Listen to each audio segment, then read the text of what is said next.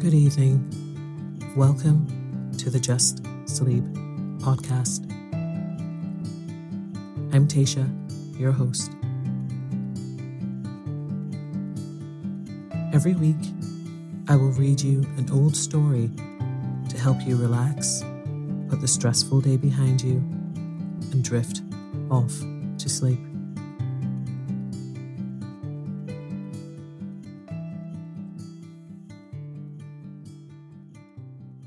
Occasionally, we will run ads in order to cover the costs of the production of the podcast. Rest assured, there will be no ads during or after the story. If you prefer an ad free and intro free show, you can join Just Sleep Premium. Visit justsleeppodcast.com slash support for more information. Hey, it's Ryan Reynolds, and I'm here with Keith, co star of my upcoming film, If, only in theaters, May 17th. Do you want to tell people the big news? All right, I'll do it. Sign up now and you'll get unlimited for $15 a month in six months of Paramount Plus Essential Plan on us. Mintmobile.com slash switch. Upfront payment of $45 equivalent to $15 per month. Unlimited over 40 gigabytes per month. Face lower speeds. Videos at 480p. Active Mint customers by 531.24 get six months of Paramount Plus Essential Plan. Auto renews after six months. Offer ends May 31st, 2024. Separate Paramount Plus registration required. Terms and conditions apply if rated PG. Quality sleep is essential. That's why the Sleep Number Smart Bed is designed for your ever evolving sleep needs. Need a bed that's firmer or softer on either side? Helps you sleep at a comfortable temperature? Sleep Number Smart Beds let you individualize your comfort so you sleep better together. JD Power ranks Sleep Number number 1 in customer satisfaction with mattresses purchased in-store. And now, save 50% on the Sleep Number limited edition Smart Bed for a limited time. For JD Power 2023 award information, visit jdpower.com/awards. Only at a Sleep Number store or sleepnumber.com. One size fits all seemed like a good idea for clothes Nice dress. Uh, it's a it's a t-shirt. until you tried it on. Same goes for your healthcare. That's why United Healthcare offers a variety of flexible, budget-friendly coverage for medical, vision, dental, and more. So whether you're between jobs, coming off a parent's plan, or even missed open enrollment, you can find the plan that fits you best. Find out more about United Healthcare coverage at uh1.com. That's uh1.com. Ready to pop the question? The jewelers at BlueNile.com have got sparkle down to a science with beautiful lab grown diamonds worthy of your most brilliant moments. Their lab grown diamonds are independently graded and guaranteed identical to natural diamonds, and they're ready to ship to your door. Go to BlueNile.com and use promo code LISTEN to get $50 off your purchase of $500 or more. That's code LISTEN at BlueNile.com for $50 off. BlueNile.com code LISTEN.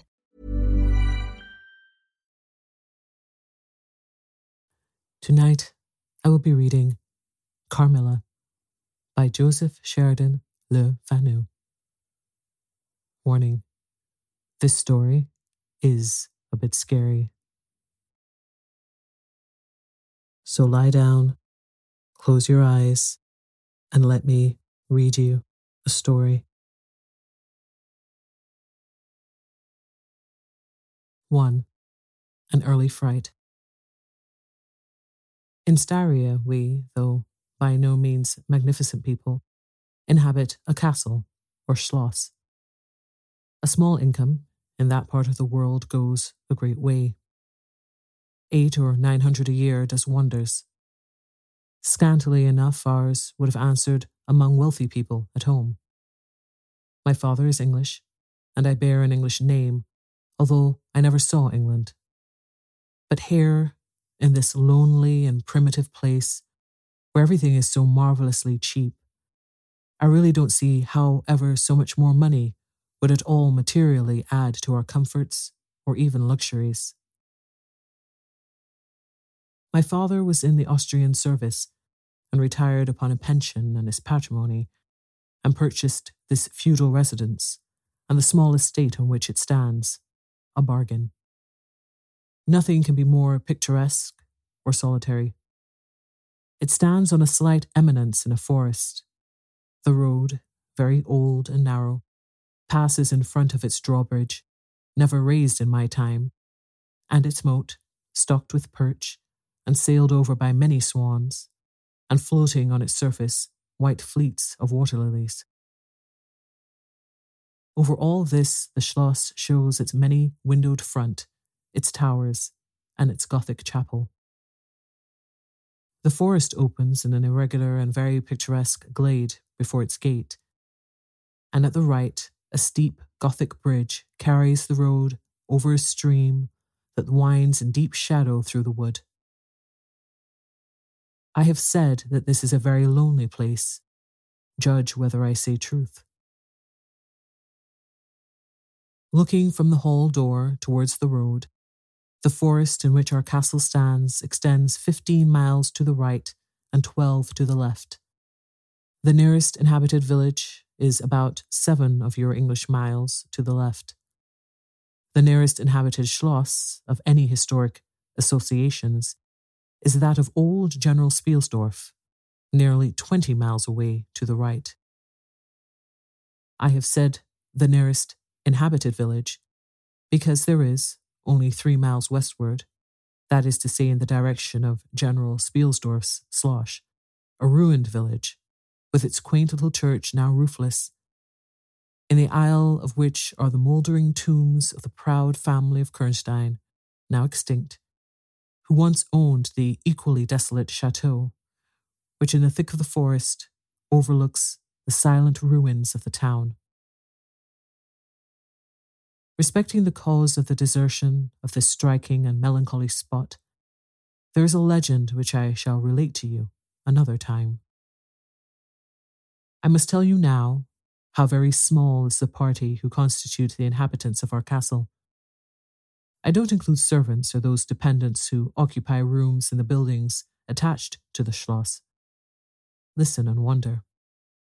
My father, who is the kindest man on the earth, but growing old, and I, at the date of my story, only 19. Eight years have passed since then.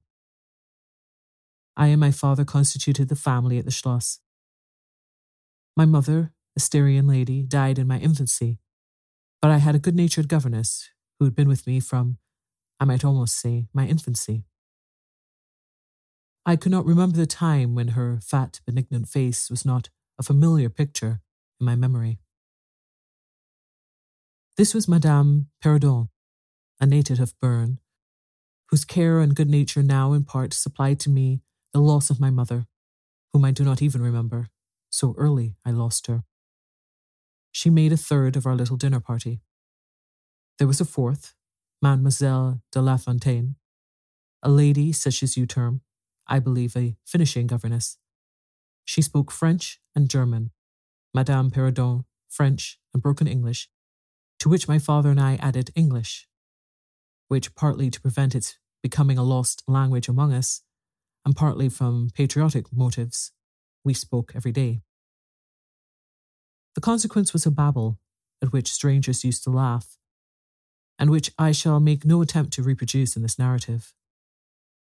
And there were two or three young lady friends besides, pretty nearly of my own age, who were occasional visitors for longer or shorter terms, and these visits I sometimes returned. These were our regular social resources. But of course, there were chance visits from neighbours of only five or six leagues distance. My life was, notwithstanding, rather a solitary one, I can assure you. My gouvernante had just so much control over me, as you might conjecture such sage persons would have in the case of a rather spoiled girl, whose only parent allowed her pretty nearly having her own way in everything. The first occurrence in my existence, which produced a terrible impression upon my mind, which, in fact, never has been effaced, was one of the very earliest incidents of my life which I can recollect. Some people will think it so trifling that it should not be recorded here. You will see, however, by and by, why I mention it.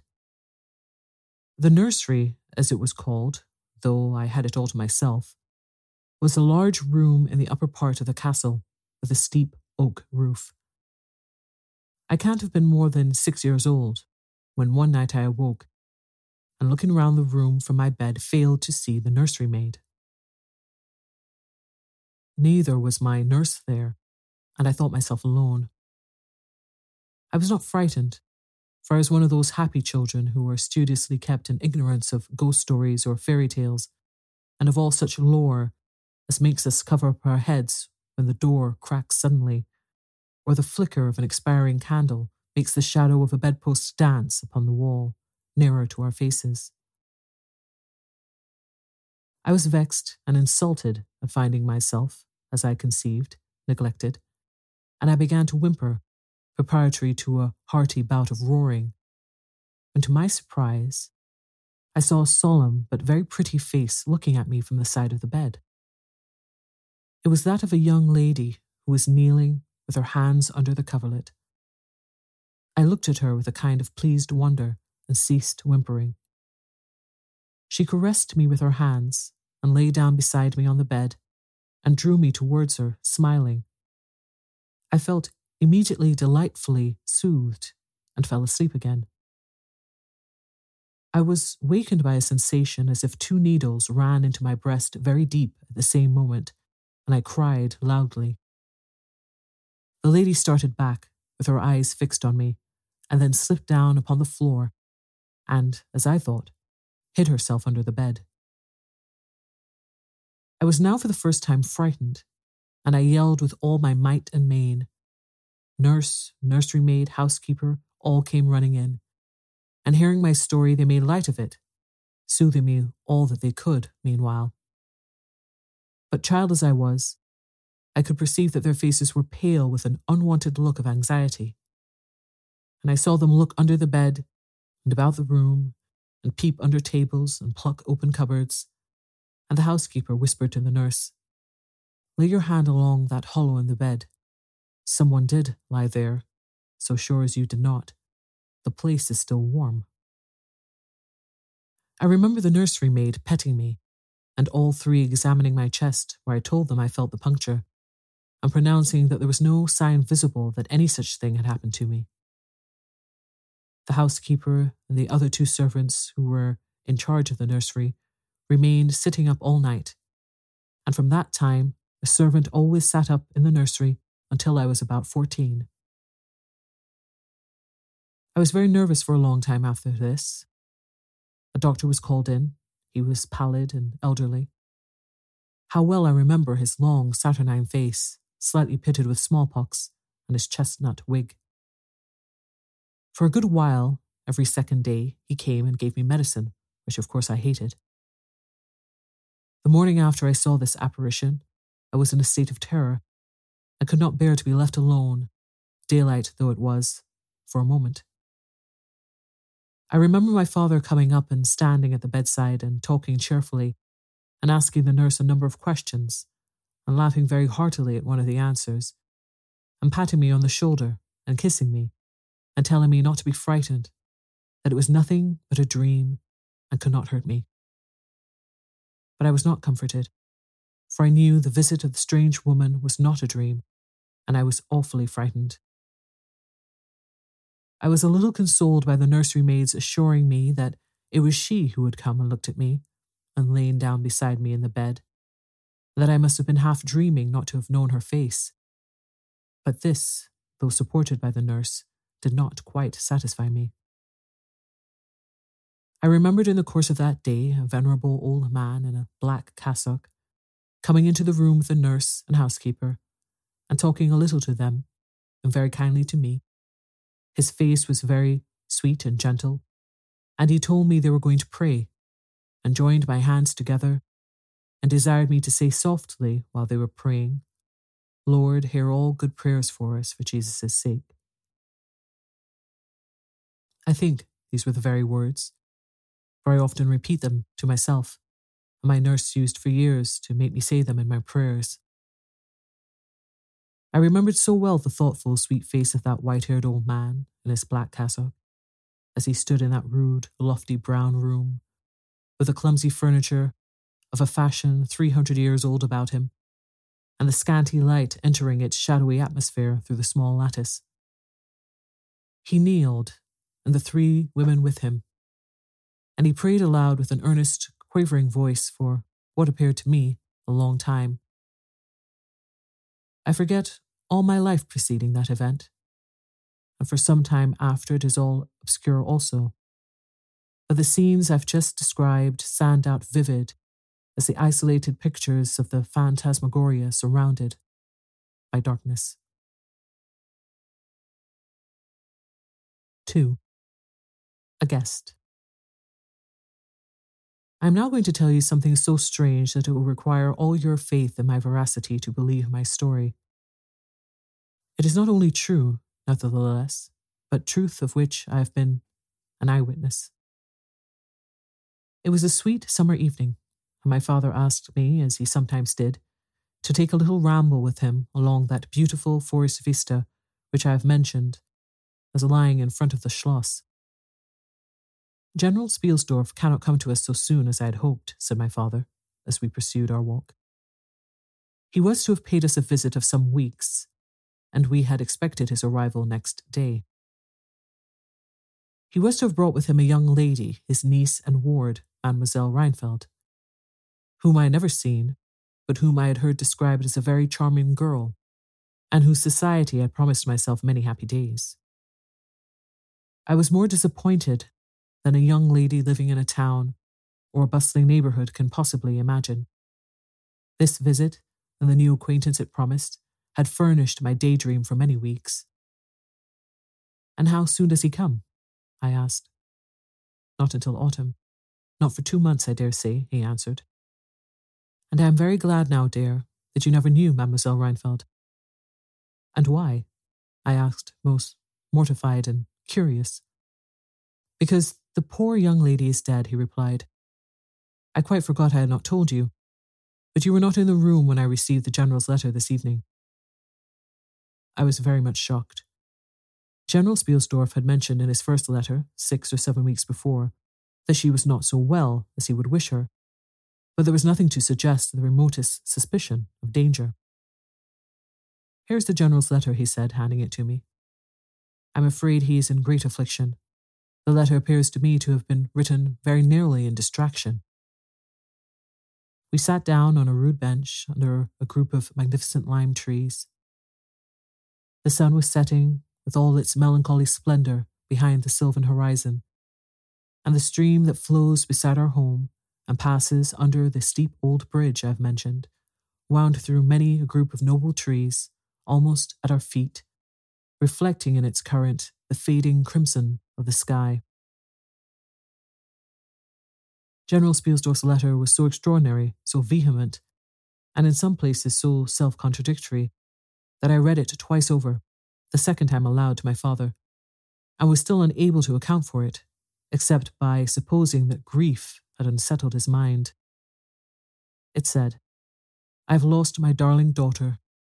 For such I loved her. During the last days of dear Bertha's illness, I was not able to write to you. Before then, I had no idea of her danger. I have lost her and now learn all too late. She died in the peace of innocence and in the glorious hope of a blessed futurity. The fiend who betrayed our infatuated hospitality has done it all.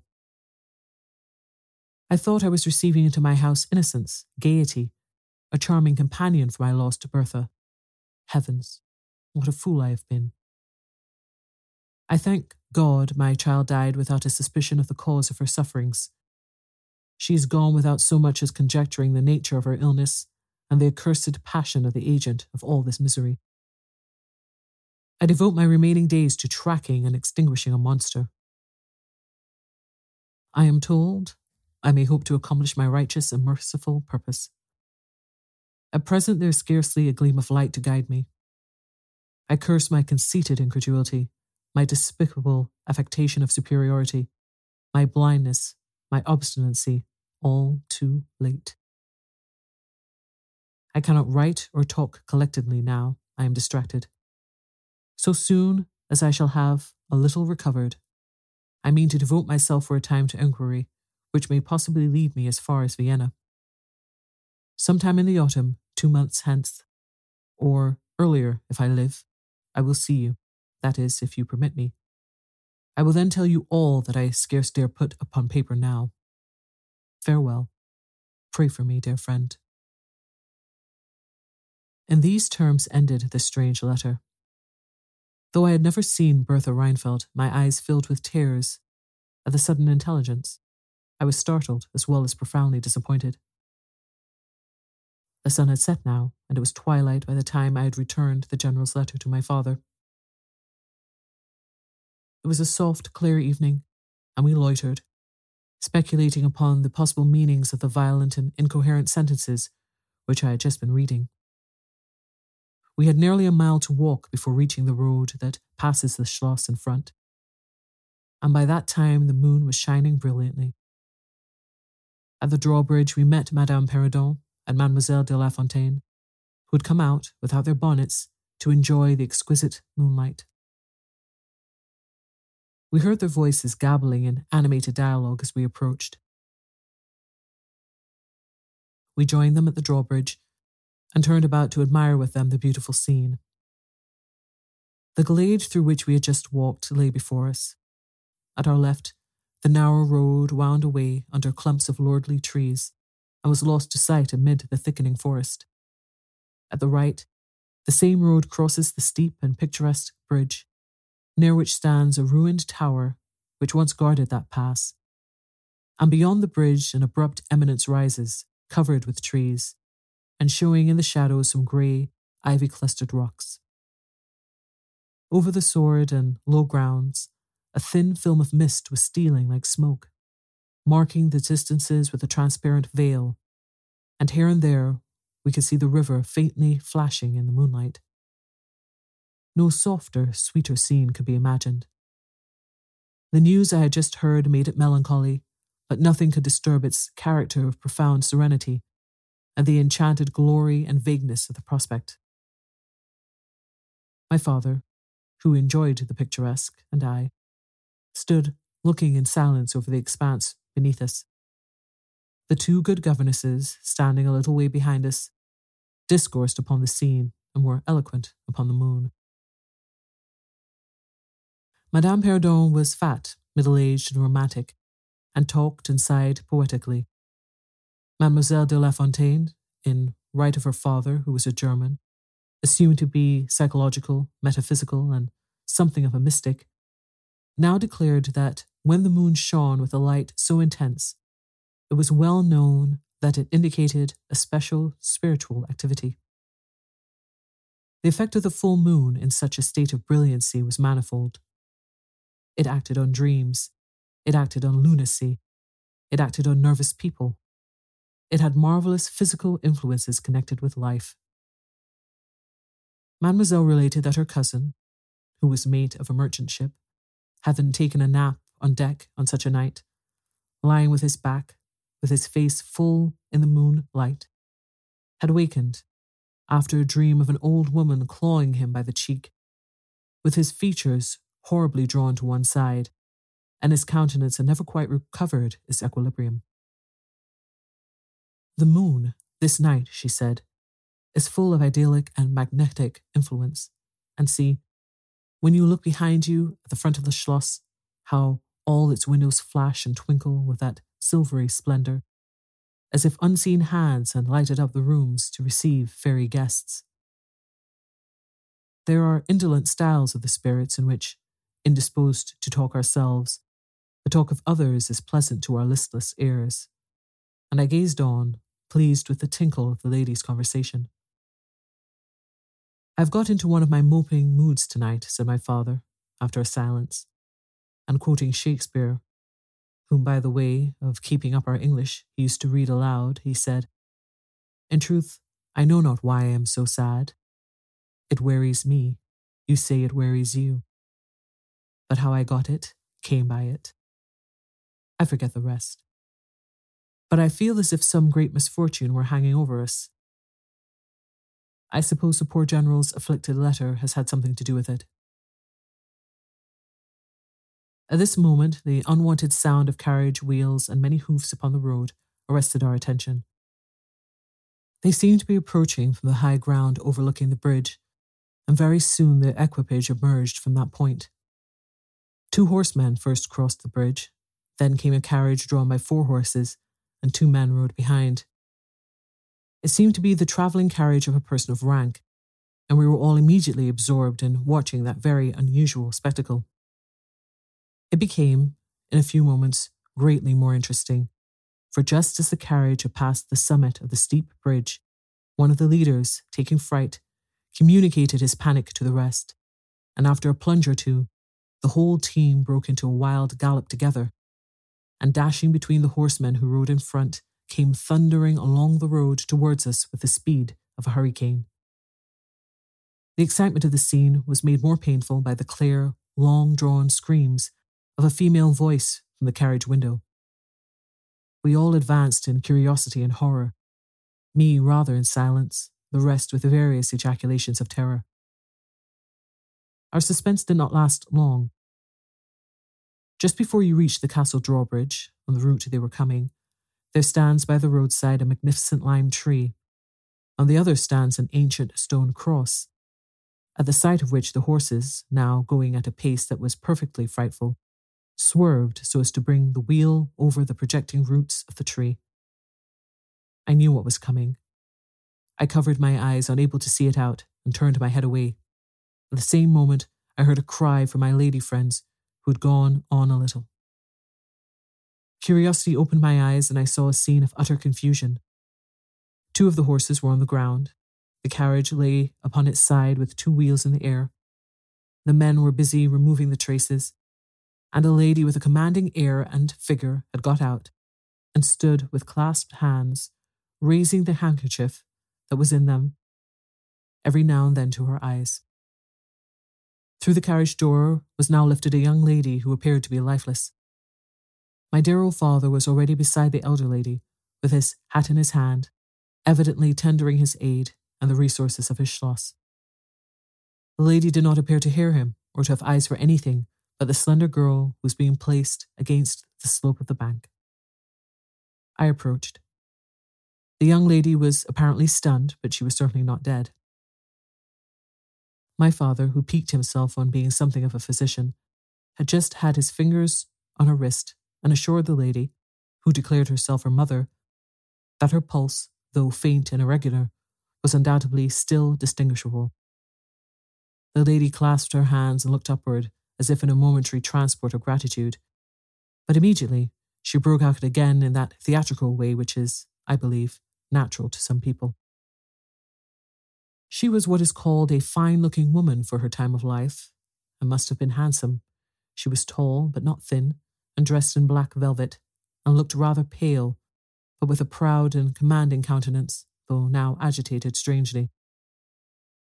Who was ever being so born to calamity? I heard her say with clasped hands as I came up. Here am I on a journey of life and death, in prosecuting which to lose an hour is possibly to lose all. My child will not have recovered sufficiently to resume her route, for who can say how long? I must leave her. I cannot, dare not delay. How far on, sir, can you tell is the nearest village? I must leave her there, and I shall not see my darling or even hear of her till my return, three months hence. I plucked my father by the coat and whispered earnestly in his ear. Oh, papa, pray ask her to let her stay with us. It would be so delightful. Do, pray. If Madame will entrust her child to the care of my daughter and of her good gouvernante, Madame Perrodon, and permit her to remain as our guest under my charge until her return, it will confer a distinction and an obligation upon us, and we shall treat her with all the care and devotion which is so sacred a trust deserves. I cannot do that, sir. It would be to task your kindness and chivalry too cruelly, said the lady distractedly. It would, on the contrary, be to confer on us a very great kindness at the moment when we most need it. My daughter has just been disappointed by a cruel misfortune in a visit from which she had long anticipated a great deal of happiness. If you confide this young lady to our care, it will be her best consolation. The nearest village on your route is distant, and affords no such inn as you could think of placing your daughter at. You cannot allow her to continue her journey for any considerable distance without danger. If, as you say, you cannot suspend your journey, you must part with her tonight. And nowhere could you do so with more honest assurances of care and tenderness than here. There was something in the lady's air and appearance so distinguished and even imposing, and in her manner so engaging, as to impress one quite apart from the dignity of her equipage, with a conviction that she was a person of consequence. By this time, the carriage was replaced in its upright position, and the horses quite tractable in the traces again.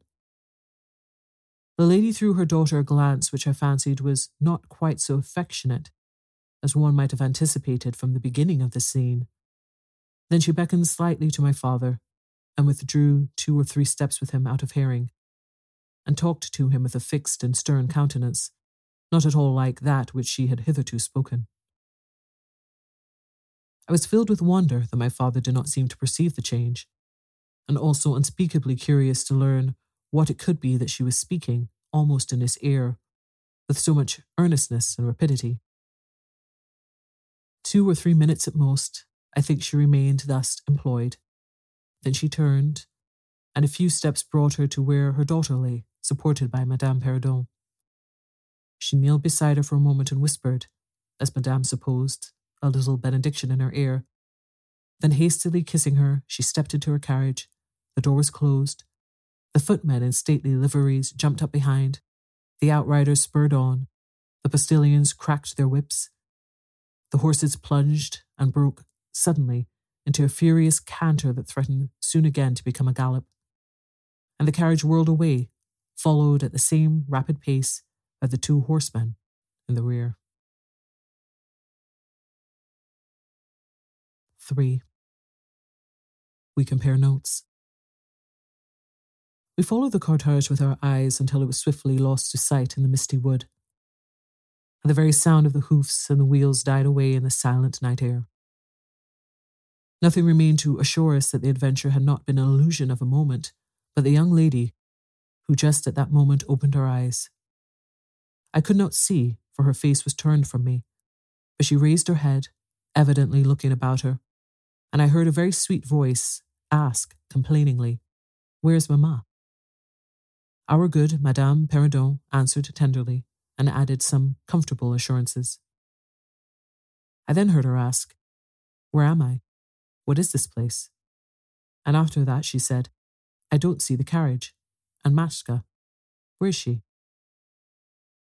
Madame answered all her questions in so far as she understood them, and gradually the young lady remembered how the misadventure came about, and was glad to hear that no one in or in attendance on the carriage was hurt, and on learning that her mamma had left her there, till her return in about three months, she wept. I was going to add my consolations to those of Madame Perrodon when Mademoiselle de La Fontaine placed her hand upon my arm, saying, Don't approach. One at a time is as much as she can at present converse with. A very little excitement would possibly overpower her now. As soon as she is comfortably in bed, I thought, I will run up to her room and see her. My father, in the meantime, had sent a servant on horseback for the physician, who lived about two leagues away, and a bedroom was being prepared for the young lady's reception. The stranger now rose, and leaning on Madame's arm, walked slowly over the drawbridge and into the castle gate.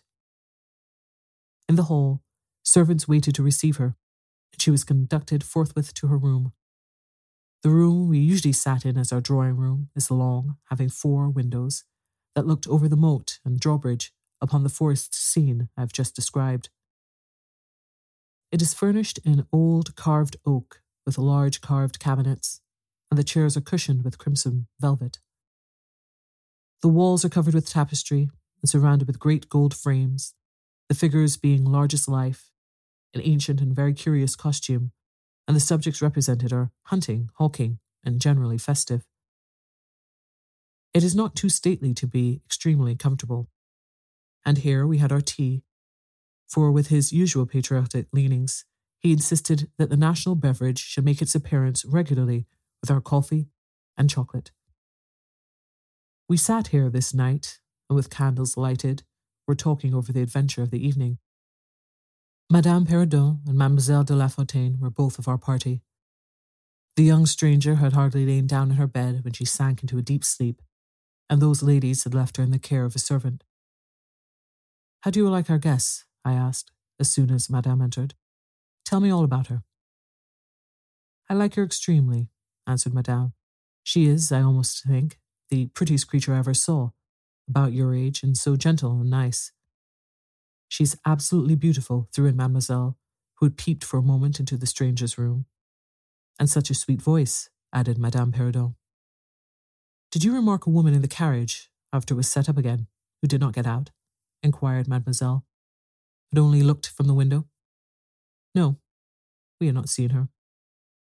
Then she described a hideous woman with a sort of turban on her head, and who was gazing all the time from the carriage window, nodding and grinning derisively towards the ladies, with gleaming eyes and large white eyeballs, and her teeth set as if in fury.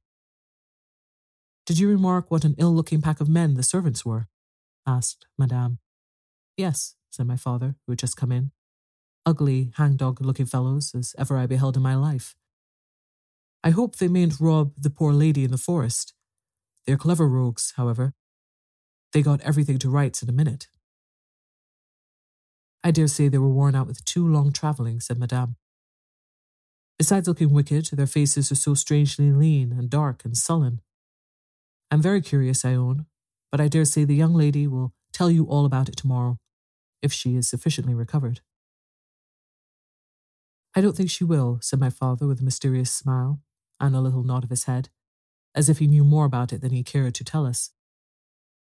This made us all the more inquisitive as to what had passed between him and the lady in the black velvet in the brief but earnest interview that had immediately preceded her departure. We were scarcely alone when I entreated him to tell me. He did not need much pressing. There's no particular reason why I should not tell you. She expressed a reluctance to trouble us with the care of her daughter, saying she was in delicate health and nervous, but perfectly sane. How very odd to say all that, I interpolated. It was so unnecessary. At all events, it was said, he laughed. And as you wish to know all that passed, which was indeed very little, I tell you. She then said, I'm making a long journey of vital importance. She emphasized the word, rapid and secret. I shall return for my child in three months. In the meantime, she will be silent as to who we are, whence we came, and whither we are travelling. That is all she said. She spoke very pure French. When she said the word secret, she paused for a few seconds, looking sternly, her eyes fixed on mine. I fancy she makes a great point of that. You saw how quickly she was gone. I hope I have not done a very foolish thing in taking charge of the young lady. For my part, I was delighted. I was longing to see and to talk to her, and only waiting till the doctor should give me leave. You who live in towns can have no idea how great an event the introduction of a new friend is, and such a solitude has surrounded us. The doctor did not arrive till nearly one o'clock, but I could no more have gone to my bed and slept than I could have overtaken on foot the carriage in which the princess in black velvet had driven away. When the physician came down to the drawing room, it was to report very favourably upon his patient. She was now sitting up, her pulse quite regular, apparently perfectly well. She had sustained no injury, and the little shock to her nerves had passed away quite harmlessly. There could be no harm, certainly, in my seeing her if we both wished it, and, with this permission, I sent, forthwith, to know whether she would allow me to visit her for a few minutes in her room. The servant returned immediately to say that she desired nothing more. You may be sure I was not long in availing myself of this permission. Our visitor lay in one of the most handsomest rooms in the Schloss. It was perhaps a little stately. There was a sombre piece of tapestry opposite the foot of the bed, representing Cleopatra with the asps to her bosom, and other solemn classic scenes were displayed, a little faded, upon the other walls. But there was a gold carving, and rich and varied colour enough in the other decorations of the room to more than redeem the gloom of the old tapestry. There were candles at the bedside.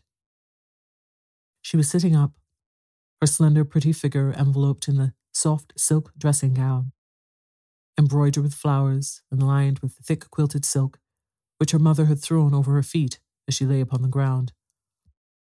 What was it that, as I reached the bedside and had just begun my little greeting, struck me dumb in a moment and made me recoil a step or two from before her? I will tell you. I saw the very face which had visited me in my childhood at night, which remained so fixed in my memory, and on which I had for so many years so often ruminated with horror when no one suspected of what I was thinking. It was pretty, even beautiful, and when I first beheld it, wore the same melancholy expression. But this almost instantly lighted into a strange, fixed smile of recognition. There was a silence of fully a minute, and then at length she spoke. I could not. How wonderful, she exclaimed. Twelve years ago I saw your face in a dream, and it has haunted me ever since. Wonderful indeed, I repeated, overcoming with an effort the horror that had for a time suspended my utterances. Twelve years ago, in vision or reality, I certainly saw you. I could not forget your face. It has remained before my eyes ever since. Her smile had softened. Whatever I had fancied strange in it was gone, and it and her dimpling cheeks were now delightfully pretty and intelligent. I felt reassured and continued more in the vein which hospitality indicated, to bid her welcome and to tell her how much pleasure her accidental arrival had given us all, and especially what a happiness it was to me. I took her hand as I spoke.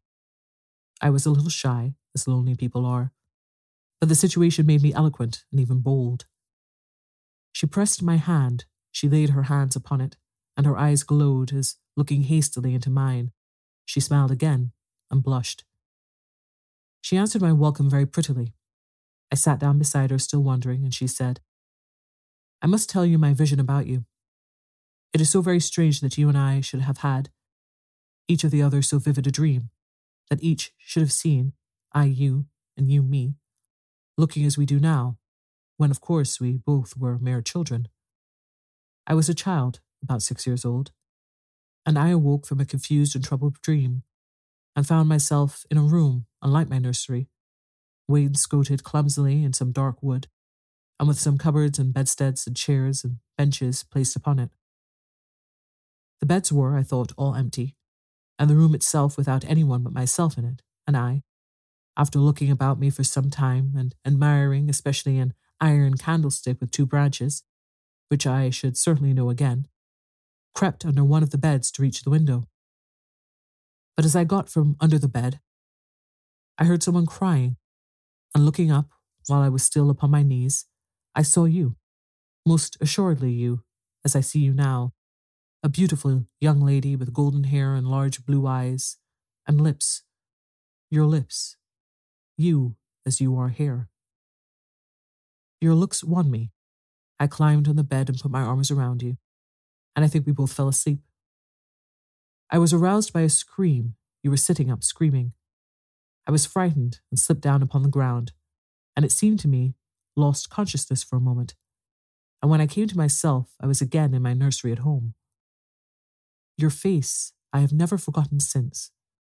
I could not be misled by mere resemblance. You are the lady whom I saw then. It was now my turn to relate my corresponding vision, which I did, to the undisguised wonder of my new acquaintance. I don't know which should be the most afraid of the other, she said, again smiling.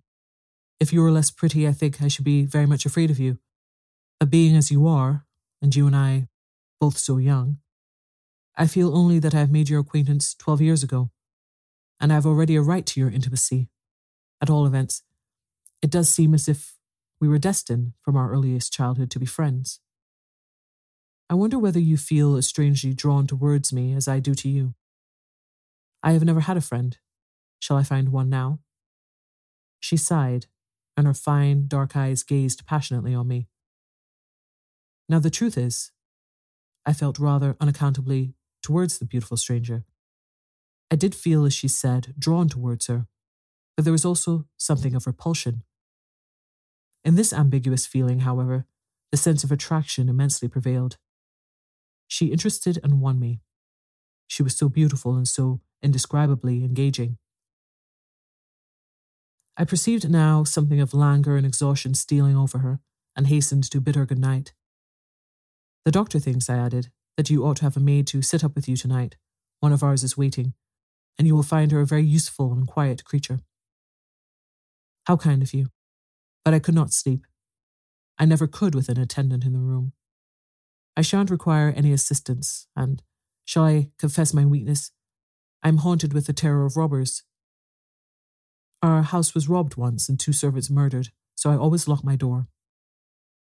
It has become a habit, and you look so kind, I know you will forgive me. I see there is a key in the lock.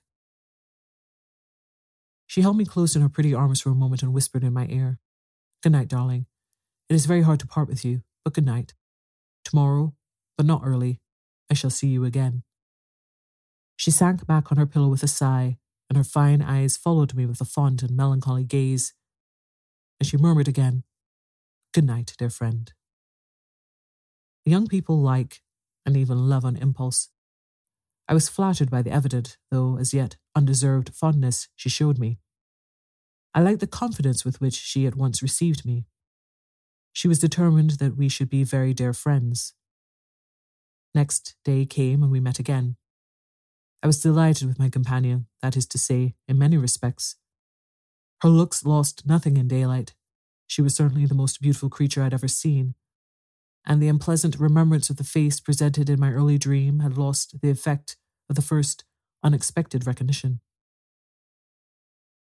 She confessed that she had experienced a similar shock on seeing me, and precisely the same faint antipathy that had mingled with my admiration of her. We now laughed together over our momentary horrors.